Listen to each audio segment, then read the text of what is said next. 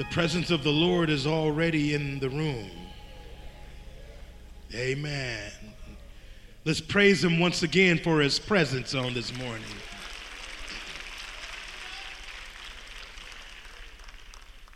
Now let's get into the word. Please turn with me to John 3, verse 1. There was a man of the Pharisees named Nicodemus, a ruler of the Jews. This man came to Jesus by night and said to him, Rabbi, we know that you are a teacher come from God. For no one can do these signs that you do unless God is with him. Jesus answered and said to him, Most assuredly I say to you, unless one is born again, he cannot see the kingdom of God. Nicodemus said to him, How can a man be born when he is old? Can't he enter a second time into his mother's womb and be born? Jesus answered, Most assuredly I say to you, unless one is born of water and the Spirit, he cannot enter the kingdom of God. That which is born of the flesh is flesh, and that which is born of the Spirit is spirit. Do not marvel that I said to you, You must be born again. The wind blows where it wishes and you hear the sound of it, but cannot tell where it comes from and where it goes. So is everyone who is born of the Spirit. May the Lord add a blessing to the hearing, reading, and doing of His word. Now, this passage is an account of one of the most crucial conversations in the Bible. I have not read one quite like it. Within it is one of the most foundational scriptures in Christianity. The grave majority of us have heard and quoted a verse a little bit further down from our text, John 3:16, which reads, "For God so loved the world that he gave his only begotten son, that whoever believes in him should not perish, but have everlasting life. We've all heard the scripture, we've all quoted it before. But in many cases, we don't know the context of what was going on when Jesus said it, who Jesus was talking to, and why he was saying it. At this time, Jesus was in Jerusalem with the disciples during the time of Passover. In the verses prior to our text today, it says that he was there. There were many that were willing to follow him because of what they had seen him do, but Jesus wanted no part of that kind of validation. He had been there ministering and healing people, and as always, there was always a crowd and a commotion going on around him. He had just been in the temple cleaning house, turning over the tables of the money changers and confronting the corruption and the guile of the Pharisees and the Sadducees, who pretty much were the rulers of Hebrew culture and society. Yes, there was a king in Israel and above him and behind him were the Romans. But in all actuality, it was the Pharisees and the Sadducees that ran the everyday life and affairs of the people of Israel. It was to the Pharisees and the Sadducees that Jesus spoke the, the meanest, most harsh words that the Bible records him saying to anyone else. He told the Pharisees and the Sadducees to their faces that they were a den of vipers, that they were like a cup that was clean on the outside, yet filthy on the inside. that they were like a beautiful crypt full of dried up and decaying bones. It was the Pharisees that ultimately swayed the crowd and pressured Pontius Pilate to crucify Jesus. But let's not get ahead of ourselves. Rolling it back just a little bit. We are at this time in Jerusalem with Jesus and his disciples at the time of the Passover. After a day of touching and healing people and turning over tables and confronting injustice and the Pharisees, Jesus and his disciples found a place to get some much needed rest for the night. The Bible then says that during that night there was a man of the Pharisees named Nicodemus, a ruler of the Jews, which means he was pretty high up in that world, a ruler of the Jews who came to talk to Jesus in the middle of the night. After thinking about it for a while, it's not hard to assume why Nicodemus went to Jesus at night instead of trying to speak to him in the middle of the day when he was surrounded by crowds. Outside of the fact that Nicodemus was a Pharisee and the Pharisees were always trying to discredit Jesus, Jesus was always embarrassing them publicly. So Nicodemus probably wanted to avoid losing face in front of the people and his fellow Pharisees. It's understandable. It was probably his job as a member of the Sanhedrin to gauge different individuals that were being heard and expressing themselves among the people during that day. Had to see what they were all about. He probably heard Jesus speaking many times to the crowds and teaching in the temple about how the kingdom of heaven was at hand, about how the first shall be last and the last shall be first. He had probably watched as Jesus touched and healed many people and freed them from demonic oppression. He probably wanted to talk to Jesus many times. We don't know. He probably really had a heart for God and he wanted to see God work and interact with his people as God did in the days of old. He probably longed for the days when he could visibly see God's glory and presence return to Israel. Pillar of cloud by day, pillar of fire by night. He may have heard how God moved through the people of Israel visibly, miraculously in the past, but under the law and the old ways, he may have wondered if it was possible anymore. During his time as a Pharisee, he had probably seen the hypocrisy evident in the hearts of his fellow Pharisees. He could see how they had become rigid and oppressive. But every time he heard Jesus speak, something stirred inside of him. He probably wanted to talk to Jesus and approach Jesus many times. We may never know exactly what Nicodemus was thinking. We may never know exactly what was in his heart when he went to see Jesus in the dark of night. But what we do know is that when he finally approached Jesus, he had a pretty solid idea that there was more to Jesus than anyone that he had seen before.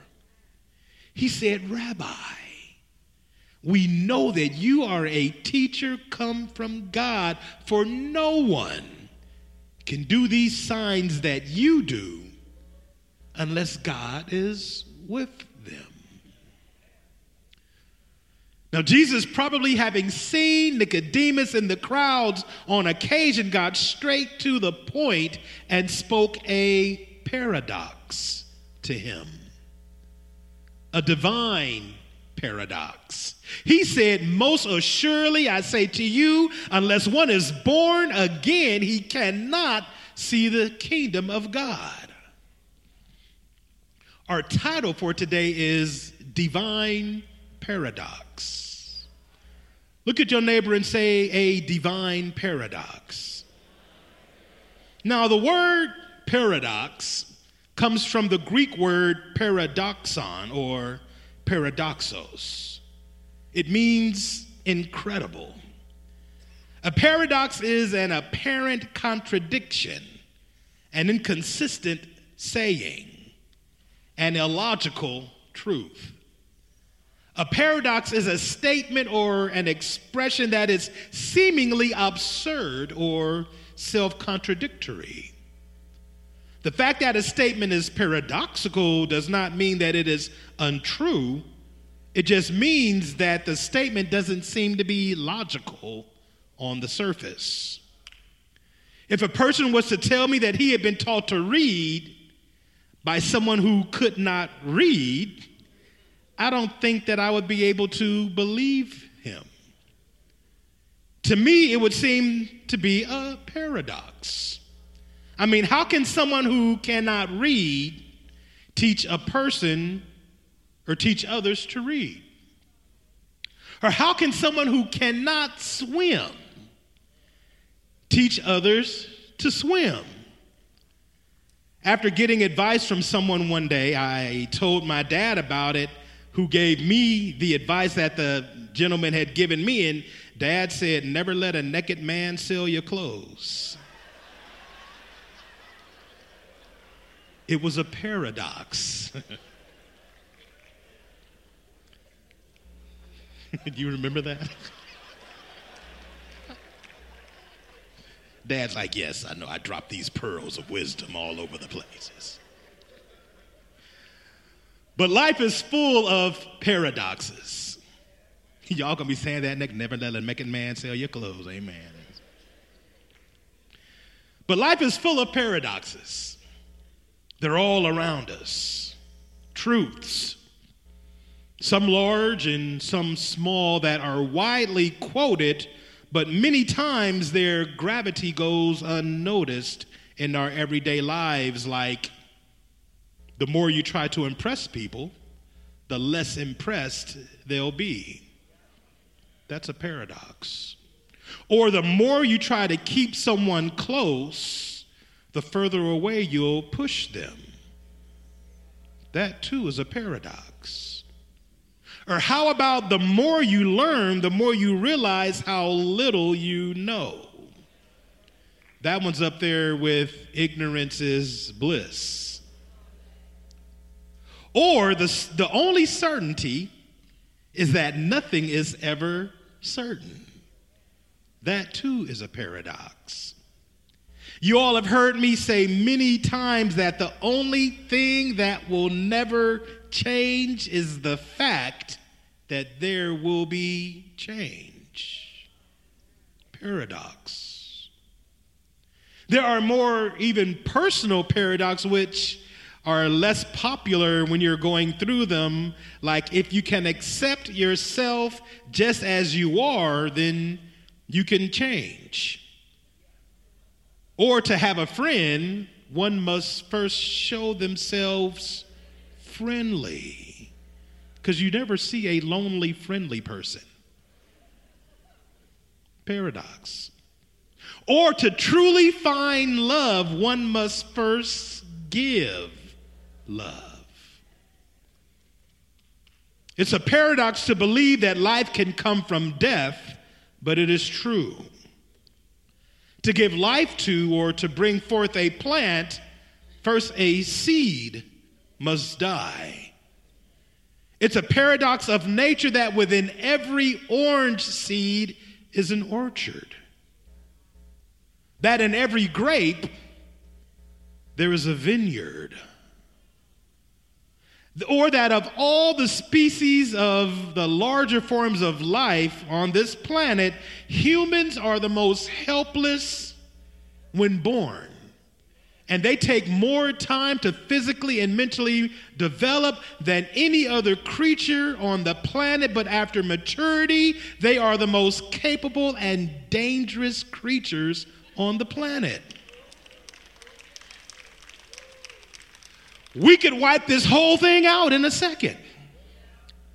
That's a paradox. We can look at the skyline of the city and see skyscrapers stretching all the way up into the sky. The higher those buildings go, the deeper the foundation that has to be dug. The higher you build, the deeper you have to dig. These are paradoxes of nature. Even the Declaration of Independence contains a paradox. We hold these truths to be self evident that all men are created equal, that they are endowed by their Creator with certain unalienable inalienable rights, that among these are life, liberty, and here it comes the pursuit of happiness. The paradox lies in the fact that the more that we pursue or chase happiness or pleasure, the more unhappy we become. The more you run after it, the more it hides from you. Happiness as an objective can never be pursued. Chasing it as a goal only makes us more anxious and disappointed. For example, you pick up some hobby or pursuit that you believe will bring you some form of enjoyment, some form of happiness. But what happens that you is that you end up becoming so focused on getting good at it that you in effect fail to enjoy yourself and fail to get any happiness out of it. I've seen as many men stressing out and cursing on the golf course as I have fighting in traffic. Somebody right here is wondering why they shot won't drop right. There may be someone here online that believes that falling in love with or being with someone will make you happy. You've been pushing hard for a commitment and relationship with someone because you believe that being in relationship will make you complete. But what happens eventually is that you become so focused on your goal to become happy that you completely miss the beauty of being in the moment that God has you in. You miss the joy of learning who you are in Christ, which makes the process of being in relationship nearly impossible, which only makes you more frustrated. But we have to come to terms with the paradox of learning to be alone, but not lonely, before we can hear what God is telling us about who we really are in Him. One day in my life, I had to learn how to be alone, but not lonely. Somebody's fighting that right now, but that's a paradox. Amen. That's what we're talking about today. But the fact is that we rarely notice happiness when we experience it. I need to, to stick here just for a second before we go forward because I feel someone is dealing with this very issue. But we rarely notice happiness when we experience it because we pursue still more and more. We have to have more. We only notice the absence of it when it is already gone. Paradoxically, as such, pursuing happiness is likely to make us more and more unhappy. Just when happiness is, in fact, just within reach. Right there. That's why we are told to be grateful at all times. We're so busy looking ahead for happiness that we miss what is around us that would, in effect, make us happy. It's a paradox. To quote Nathan Hawthorne, he says, Happiness is a butterfly, which, when pursued, is always beyond your grasp, but which, if you will sit down quietly, it may alight upon you. It's a paradox. There are many paradoxes in the Bible, which I call divine paradoxes. Give, and it shall be given to you. In the world system, the more you give, the less you have. But in the spirit, you receive by giving. By giving to the man of God before she made her and her son their last meal, the widow had enough food to last her and her son throughout the famine. It's a paradox. It's a paradox that those poor in spirit, that those who are persecuted shall gain the kingdom of heaven. It's a paradox that the meek shall inherit the earth. And those who are proud shall be cast down and humiliated. It's a paradox that we are told to be glad in the midst of persecution. Matthew 5 and 11 says, Blessed are you when they revile you and persecute you, and say all kinds of evil against you falsely for my sake. Remember, he said falsely. Amen. That means you really can't have done the stuff that they saying that you did. You know.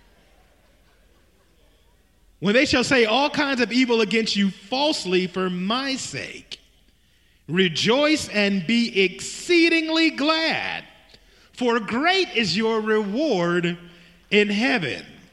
For, the, for so they persecuted the prophets who were before you. Blessed are you when they revile and persecute you.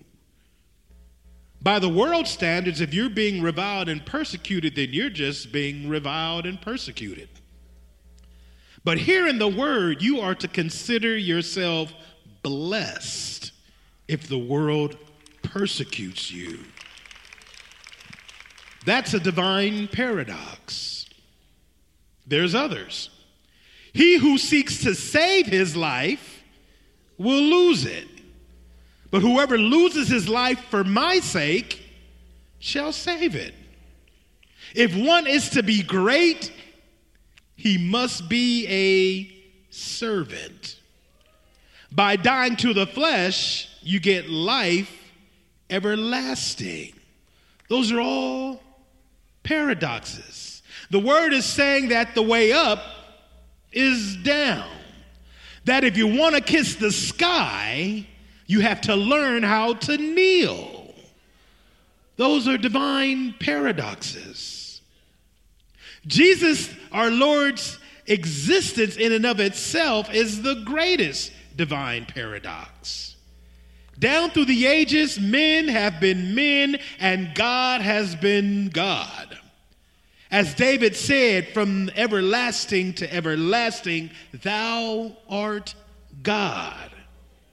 God has always been omniscient or all knowing. And God and man's knowledge cannot even be compared to God's knowledge. God is omnipresent everywhere at once, but man is confined within his body. Men and humans die but God lives on forever, outside of and beyond time. Men worship whatever they worship, but there is nothing for God to worship. God just is. There has always been a difference between God and man. But Jesus Jesus was both God and man. For he said that he and his Father are one. That is a paradox, but it is truth. Jesus is the king of the universe, but he had no earthly kingdom. Think about it. The word that was with God that was God, that was there at the beginning before time was created, was born in a stable, wrapped in swaddling clothes, things fit for only use for animals. He was the king of all kings, yet he came and lived as a servant. Hmm. It's difficult for us to think about this because, in the way of the world, kings rule and they are served. They do not serve. Yet the King of all kings washed the feet of his subjects. He wasn't afraid to hold the leper, to eat with tax collectors and prostitutes, to suffer the little children to come unto him. A paradox. He could command the sea, the air, and the storm, yet he let himself be taken and mocked and beaten. He let himself, he let himself be crucified on a hill that he created. He let himself be nailed to a tree that he spoke into existence by those who he came to save. This is a mystery of the ages that the word talks about. It is a divine paradox. Oh, somebody in here give the Lord praise on this morning. Mm. So here we have Nicodemus, a walking paradox in and of himself. By all accounts and by his position, he was seen by the world and by the people as being closer to God, but in his heart of hearts, he knew that because of his position in the community, he felt even further away. Because of the way in which God has set down the natural laws of this world, men are born and they die. But Jesus told Nicodemus that he must be, he could be born again. Nicodemus didn't understand. But Jesus was talking about spiritual birth and not a physical birth. Because if any man be in Christ, if any woman be in Christ, if anyone be in Christ, they are a new creature. Old things passed away. Behold, all things become new. Paradox. In being told that he had to be born again, he realized that he had to face the fact that he had to leave all that he knew behind. All that he thought brought him closer to God than everyone else. He had to leave all of that behind. That for all of his knowledge of the law, he had to realize that God wanted to make him a new creature. Later on in John, when the Pharisees in their anger tried to arrest Jesus, it was Nicodemus that brought to their attention that their law said that an accused person had to be heard before they could be arrested and tried. Nicodemus was the sole voice of reason that tried in his own way to say that Jesus had not done anything wrong. It was a very, very dangerous thing for a man in his position to do. But I believe that Nicodemus was on his way to being born again. Beloved, we too are walking paradoxes. And God wants to do something inside of each and every one of us here, each and every one of us online. But like Nicodemus, we have to come to terms with the fact that if we want to bring out what God has put inside of us, if we want to find our lives ultimately, we have to be ready to give it all up to our Heavenly Father. We have to be born again. Here's what it all comes down to. Here's the main point the divine paradox that if you give your life to Christ, He will give it back to you in a way that you did not think possible. You're holding on to so much and you're making so many plans of what you think you need to do. If you give it over to Christ, He will give it back to you multiplied, pressed down, shaken together, running over in a way that you could not imagine. Hmm. Just give it to him. And he see what he gives you back. Your life will only take true meaning if you put it in God's hands. It will become more if you put it in God's hands. You see, a rod in my hands is just a rod in my hands. But a rod in Moses' hands parted the Red Sea and brought water out of a rock. The jawbone of a donkey in my hands is just the jawbone of a donkey in my hands. But in Samson's hands, it became a weapon that defeated a battalion. A sling in my hands is just a sling in my hands. But a sling in the hands of David becomes a giant killer. Fishing loaves in my hand is just fishing loaves in my hand. But fishing loaves in Jesus' hands can feed a multitude. Your life in your hands is just one life in the many lives that come and go on earth in obscurity. But your life in God's hands could change the world. It's a paradox. 1 Corinthians 1 and 23, but we preach Christ crucified. To the Jews, a stumbling block, and to the Greeks, foolishness. But to those who are called, both Jews and Greeks, Christ, the power of God and the wisdom of God. Because the foolishness of God is wiser than men, and the weakness of God is stronger than men. It's a divine paradox. Oh, give the Lord praise on this morning. Beloved, we see unseen things. We conquer by yielding. We rest under a yoke. We reign by serving. We are made great by becoming small. We are exalted when we are humble. We become wise by being fools for Christ's sake. We are made free by becoming bondservants.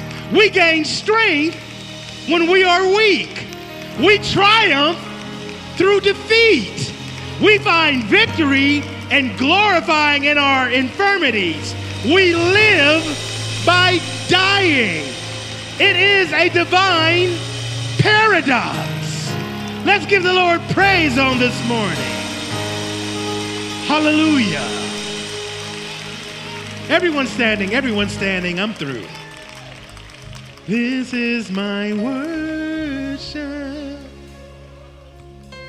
It is my worship. Receive my worship. All of my worship.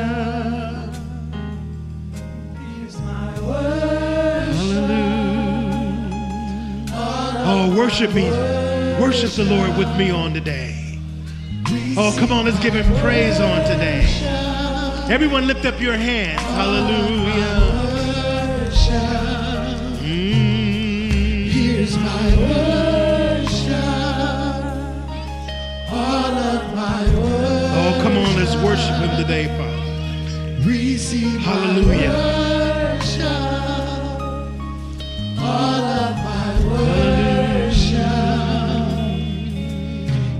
My worship. Oh, you're worthy, Father God. All of my worship.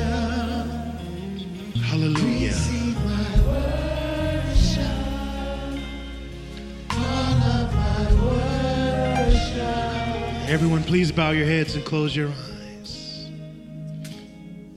No one looking around. This is just between you and the Lord right now. I know you're in a room full of people, but it is just you and Him now inside of your heart. It is a divine paradox that even though it seems like you have nothing left to live for, that it seems like you may have ruined your life and squandered every opportunity that you can still have another chance at real life. Real life. That by letting Christ into your life, you can be a new creation, a new person. Old things having passed away, all things becoming new. We all deserve justice, but through Jesus, we can have mercy and life. Jesus paid it all. All to him I owe. Sin had left a crimson stain, but he washed it white as snow. It is a divine paradox. What God has for you in your future is so much more than anything that you could imagine for your life. He has purpose in mind for you. He has meaning in mind for you. For I know the thoughts that I think towards you, says the Lord. Thoughts that you would have peace. Thoughts not of evil, that you would have a future and a hope. Thoughts that you would have a purpose. If you want to get in line with who God created you to be, with who God saw you as before He even said the words, Let there be light, and formed this planet. For before I formed you in your mother's womb, I knew you. I ordained you. I put purpose inside of you. I put greatness inside of you. If you want to get in line with who God created you to be, just come forward. Come on down here. We want to pray with you. We want to stand with you. There is no judgment. No one's going to point at you and wonder who you are, or what you've been through, or what you've been doing. Just come on down here. We want to stand with you and we want to pray with you. We want to agree with you. If you feel that you've fallen away from God and you've fallen away from where God was leading you, we want to pray with you too. Come forward. It does not matter if you've been coming to West Angeles for years. It doesn't matter if you've been shouting across the front of the church in the past and people saw you. If you want to come closer into who God wants you to be, just come forward. We love you. We want to stand with you. We want to agree with you. We want to let you know that you are not alone. Hallelujah. You may want to recommit and reaffirm your desire to let him guide you. To let him do a work in you. Just just come forward. It don't matter if you've been a member for years.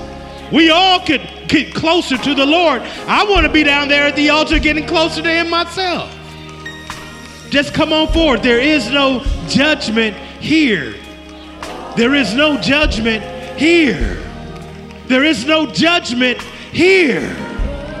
Just come on. We love you. We want to stand with you. You are not alone. Just come forward. We believe in you.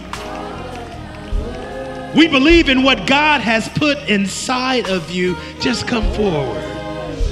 Hallelujah. Hallelujah.